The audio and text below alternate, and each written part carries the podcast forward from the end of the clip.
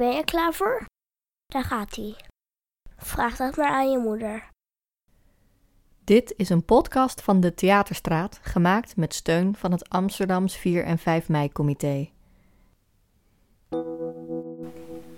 Oké, wat, wat ga ik allemaal vragen? Uh, lievelingskleur? Oké, wat is je lievelingskleur? Moet je wat dichterbij gaan zitten. Oranje. Wat is jouw lievelingskleur? Mijn lievelingskleur is groen. Nu zijn de vragen van mijn zoon nog niet zo moeilijk te beantwoorden. Maar deze podcast gaat over de moeilijke vragen die nog gaan komen. Over mijn familie.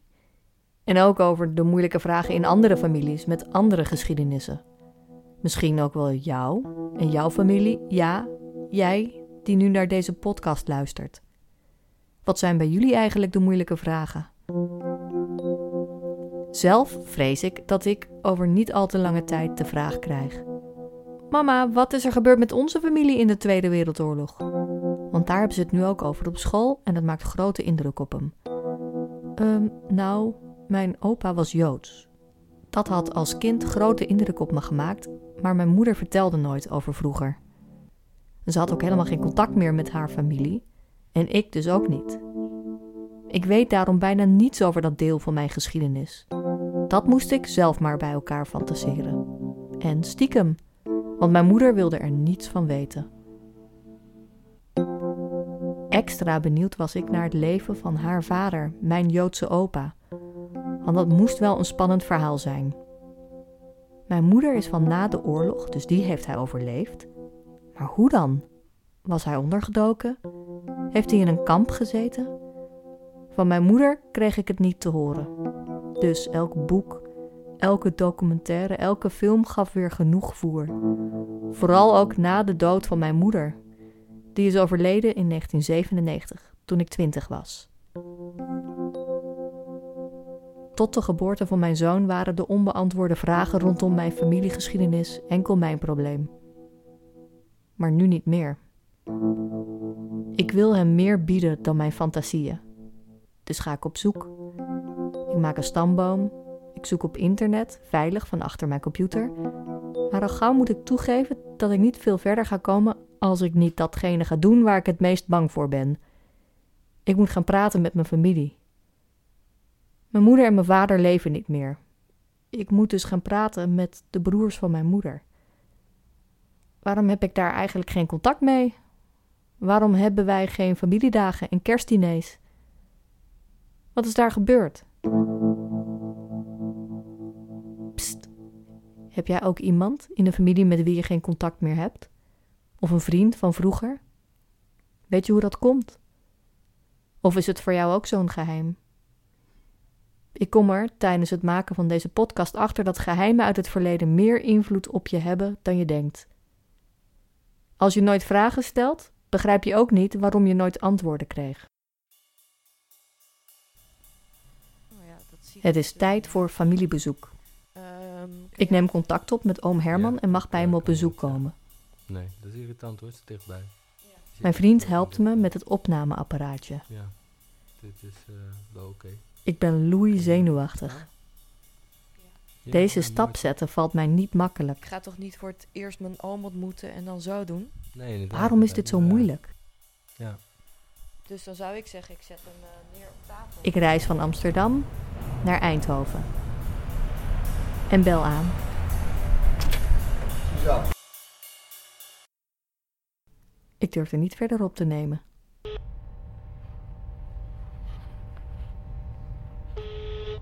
Ja, Hey, hallo. hoe was het? Ja, het was echt verschrikkelijk. Verschrikkelijk zelfs. Mijn oom is een lange man. Hij geeft me een hand. Ik neem plaats in een grote, vrij donkere studio en krijg een kop koffie van hem uit een papieren bekertje. Ik vraag hem alsnog of ik het gesprek op mag nemen. Hij weigert. Absoluut niet, zegt hij. Hij houdt zijn armen stevig over elkaar en schuift zijn stoel iets naar achter. Mijn oom heeft al jong afstand genomen van hoe het er thuis aan toe ging, vertelt hij. Met zijn vader was er nauwelijks contact. Hij was altijd buiten, aan het voetballen. Ook nu praat hij met duidelijke tegenzin over vroeger. Ik graaf niet in het verleden, zegt hij meerdere keren. Het interesseert me niet. Ook vraagt hij niet naar mij en vertelt hij met mondjesmaat over zijn leven. Het hele gesprek door friemel ik ongemakkelijk aan het houten roerstaafje. Een half uur later sta ik weer buiten. Dit is de broer van mijn moeder. Hij is mijn oom. Ik ben zijn nichtje. Hoe kan dit nou? Ik spreek af met mijn broer en ik vraag of hij enig idee heeft wat er is gebeurd, waardoor dit zo ongemakkelijk is in onze familie. Mijn mama die heeft ook gezegd, voordat ze overleden was, dat het, zij niet van die vader is. Wacht. Wat? Wanneer heeft ze dat dan verteld? Ja, voordat ze overlijdt. Heeft ze dat nog thuis, al in die weken van tevoren. Ja, ja, dus heeft dat tegen mij gezegd van ja, en eh, die moeder die is dus zwanger geraakt van iemand. En dat is haar vader, dus zij heeft haar vader nooit gekend. Maar wie is dan mijn opa? Heb ik dan geen Joodse voorouders? Het fundament onder de fantasieën over mijn familiegeschiedenis wordt in één klap nog een stuk wankeler. Maar wat als mijn broer uit zijn nek kletst? Of mijn moeder door de morfine aan het eilen was? Ik doe er een jaar over om moed te verzamelen om met mijn andere oom af te spreken, Max. Eh, ik ben Max de Winter. Ik woon in Kolm en ik ben kunstenaar, maar ik maak schilderijen. Dankjewel. Hij is wel aardig. En ik krijg antwoorden. Ik, ik had van Herman al gehoord hoor, dat je een, een poging had gewaagd om wat meer over het. maar die, kijk, die scheelt eh, zeven jaar met je moeder en met, met mij een, bijna vijf. Nou ja, ik heb mijn jeugd met je moeder doorgebracht als ge- gezinslid. Ja. In goede tijden en slechte tijden. nou, vraag maar wat. Oké, is mijn opa mijn opa? Nou, kijk, als je een man en een vrouw hebt, die krijgen kinderen. Krijgt die vrouw ook alle kinderen van die man? Of, of, of, krijgt de eersteling, lees jouw moeder, is die toevallig van een Canadese soldaat. En mijn vader is met haar getrouwd. Al toen zij, denk ik, in verwachting was. Maar dat eh, stak allemaal niet zo naar de oorlog natuurlijk, hè? want het was allemaal, we zijn bevrijd en we doen maar wat. Daar, eh, daar is nooit helemaal 100% opheldering over gekomen. Maar jouw moeder was wel een, een ander, een beetje een buitenbeentje. Qua qua karakter, anders. Ik heb eh, aan mijn oma op haar sterfbed heb ik nog eens gevraagd, terwijl zij zwaar onder de morfine zat, van hoe zat dat nog nou met mijn moeder? En toen leek wel of er iemand met een mes in haar rug stak. Zo, zo kronkelde ze in één keer en haar gezicht die vertrok helemaal. Ik denk, ah ah. Maar ze heeft het niet, niets gezegd. Dus ik kan niet zeggen van het is zo. Het zijn vermoedens. Mijn moeder die heeft, het, eh, heeft die het daar met jou ook over gehad? Ja, ja, die riep altijd van, eh, ik, eh, ik ben niet van mijn vader. Die riep dat. Ja. Alsof ze het wist. Nou ja, zeg het maar. Mijn oom praat makkelijk en vertelt veel. Mijn vader is een jodenman. Mijn vader heeft een tijd in Rotterdam gewoond, ten tijde van het bombardement. Eh, die zijn ontheemd geraakt richting Eindhoven. Daar startte zij een, een fotozaak op de Demer, totdat de Demer werd gebombardeerd. En natuurlijk het, het hele jodenvraagstuk opkwam. En toen zijn ze dus met z'n allen ondergedoken. De hele familie is ondergedoken in Geldrop. Wat heb jij als kind meegemaakt van het feit dat jouw vader Joods was in de oorlog, ondergedoken is geweest, dat familie af, vermoord is? Hoe, hoe was hij daar? eh, vertelde Daar hij werd daarover? niet over gesproken. Nou, dat heeft mijn moeder dus mooi overgenomen. En waarom denk je niet? Dat heb je meegemaakt. Er waren geen slachtofferhulp, er was geen traumateam. En na de oorlog moest je vanuit nul in een niet zo joodsvriendelijke omgeving weer je draai vinden. En waarom vertrok mijn moeder op haar zeventiende al naar Amsterdam? Er was gewoon ruzie in de tent. Ze stonden elkaar na het leven. Mijn moeder en jouw moeder. En dat was dus een situatie van, van verwijterij en, en, en ander on- onzedelijk gezeik. Eh, en, en dus dat was niet vol te houden. Die is vertrokken, die ging naar Amsterdam. Die dacht van, eh, bye. Hij vertelt me dat zijn moeder misschien nog leeft, maar dat ook hij ruzie met haar heeft. Het contact met haar is verbroken. Je, je moet altijd, je moet altijd eh, zien dat als het aan de basis niet goed is, dan is het een e- etage en een divisie lager vaak ook niet zo goed. Nee. Want dat wordt dan geprojecteerd op de, de etage lager. Snap je dat ik met familie dan, ach. Ik heb met mijn broer ook niet zoveel contact. We bellen. Maar het is vijf jaar geleden dat ik hem gezien heb. Maar ook die heeft een attitude van dat hij er niet zo'n zin in heeft. Er is geen cohesie. Als je een hele, ges- als je een hele gezellige familie hebt van huis uit, dat is dan de lijm. Ja. Dat is de band. Dat is de, ik heb familie, als mij wat, wat overkomt, dan staat er iemand voor me klaar. Ik heb mijn leven ingedeeld met als, het er, als mij wat overkomt, dan staat er niemand klaar. Want dan sta je er gewoon alleen voor. Eigenlijk zoals wij ons beiden ons jeugd hebben doorgebracht. Hè? Lisbeth. Dan sta je er alleen voor. Je moet het zelf uitzoeken. Dat is de insteek die je dan maakt. De basis is niet goed. Als de basis niet goed is, dan is dat heel pijnlijk. Dan praat je er liever niet over. Blijkbaar is dat erfelijk. Mijn moeder heeft hier met mij ook nooit over gesproken. Zo heeft ze mij ook geïsoleerd en losgesneden van de helft van mijn familie. Wat doet dat met je? Hoe is mijn basis?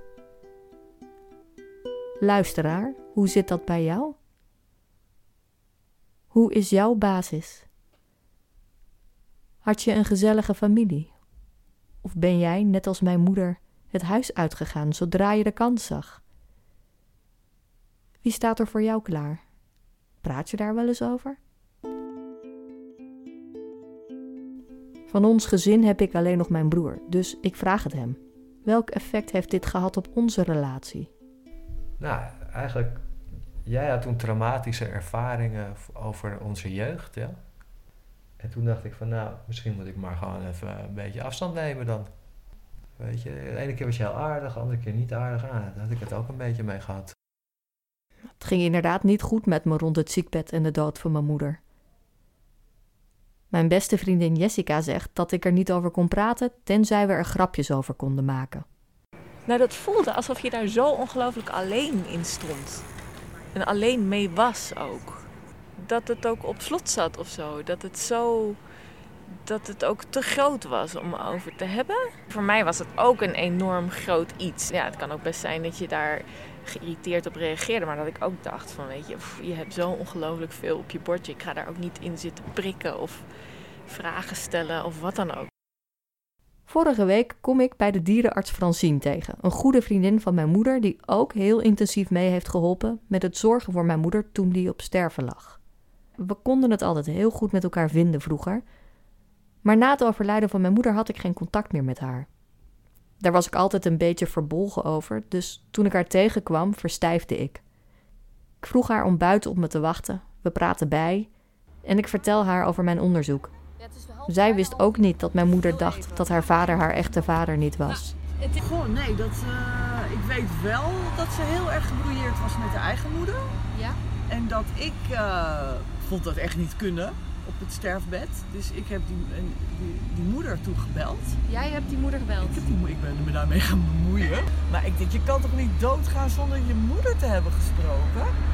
En ja, ik heb die moeder gebeld. Ja, die vond het allemaal heel vervelend. En, maar ze is toch niet langsgekomen.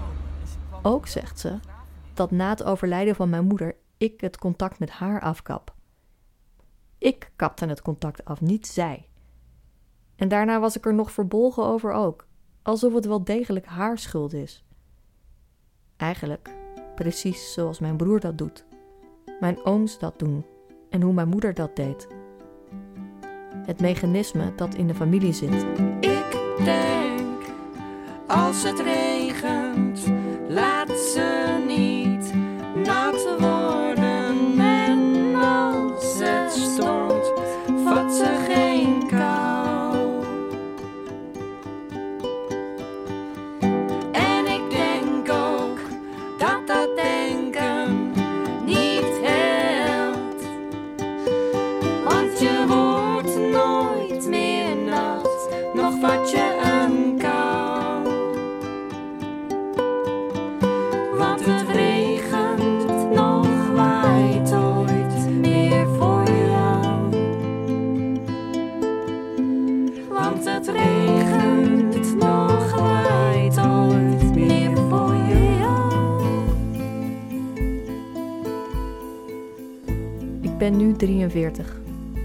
Tien jaar terug ben ik met een therapeut hard aan het werk gegaan. Mijn vriendin Jessica en ik constateren dat het nu veel beter met me gaat. Maar hoe zorg ik ervoor dat ik dit familiemechanisme doorbreek, zodat ik het niet overdraag op mijn zoon? Kunnen mijn broer en ik dit doorbreken? En hoe is dat dan nu? Met, met ons? Ja, nee, jij bent gewoon mijn zus, weet je. Ik bedoel, ik zie dat echt niet anders, weet je. Alleen, weet je, eh, tot een bepaalde hoogte, op een gegeven moment dan heb ik wel van, eh, ja, dan moet je gewoon maar zelf kijken, weet je. Als je de ene keer zo bent en de andere keer zo, dan denk ik ook van, ja, Maar ik zou, het wel, ik zou het wel tof vinden om dan een verse start daarin te maken. ja, nee, ik, vind- ik vind dat prima. Ja. geen probleem. Eh, of geen, maar niet moeilijk, weet je. Ik heb geen zin in moeilijk gedoe, gewoon, Nee. weet je. Geen moeilijk gedoe als voorwaarde voor een goede relatie met mijn broer. Hm. Of ik ooit met mijn broer makkelijk over vroeger kan praten? Dat zal niet. Maar elkaar vaker zien is ook wat waard. Deze zoektocht begon bij de vraag wat er in de Tweede Wereldoorlog met mijn familie is gebeurd. Mijn zoon kon ik van de week, toen hij naar Anne Frank vroeg, vertellen dat ook zijn overgrootvader ondergedoken had gezeten en dat die het daardoor allemaal overleefd had. Phew, daar was ik gelukkig net op tijd achter gekomen. Hoe ver ben je al met dat jouw, dat jouw opa eigenlijk niet jouw echte opa is? Hoe ver ben je daar al mee? ben ik nog niet zo heel ver mee. Ik ben hier niet. Ik, weet je wat het eigenlijk het volgende is wat ik moet, moet doen, maar wat ik heel spannend vind? Dat is mijn, mijn oma bellen. Die leeft misschien nog.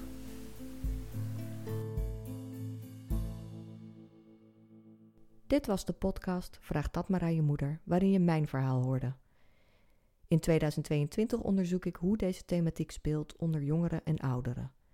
Ik sprak al met Samira, die in 2020 stage liep bij de Theaterstraat en vlakbij ons theater De Rietwijker woont in Amsterdam-Noord. Hi, Susanne. Hey Samira!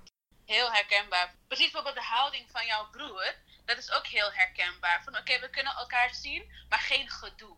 Ja. En dan denk ik van ja, weet je, maar gedoe, dat is juist waar we toch echt over moeten praten. Willen we die banden met elkaar aanhalen, weet je wel? Maar heel veel mensen vermijden het. Omdat ik denk dat er nog steeds een soort beeld bestaat van als ik het vermijd, dan lost het zich vanzelf wel op. Heb jij het idee dat dit in andere culturen dan mijn cultuur, dat dat een, andere, een ander iets is? Mm, ik kan voor mezelf eh, alleen praten over de culturen waarin ik ben opgegroeid. Dus dat is dan de Marokkaanse cultuur, de Surinaamse cultuur en ook deels de Nederlandse cultuur.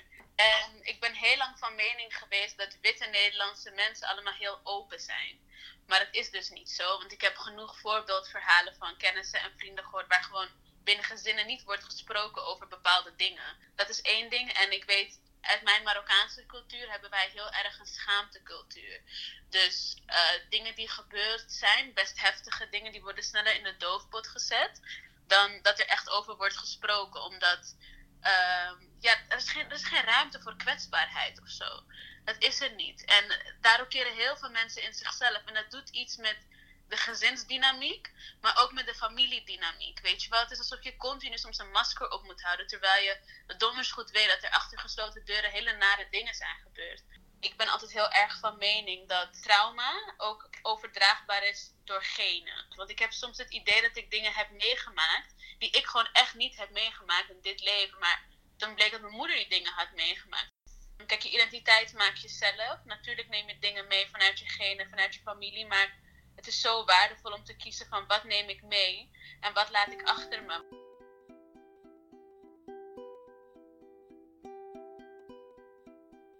En jij? Welke vragen heb jij over je familiegeschiedenis? Wordt er in jouw familie makkelijk gepraat over het verleden? Over opa's, oma's, andere voorouders? Mijn oom Max zou vragen: Hoe was bij jou thuis de basis? En wat doet die basis nu nog met je? Neem je dat mee in de relatie met je vrienden, je geliefden, je kinderen? Of doe je het helemaal anders?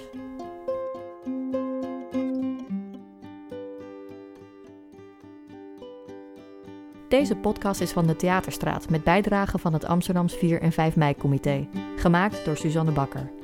Het lied Want het regent is van Maarten Duinker en mijzelf, vrij naar het gedicht Ik denk van Bert Schierbeek uit de bundel De Deur.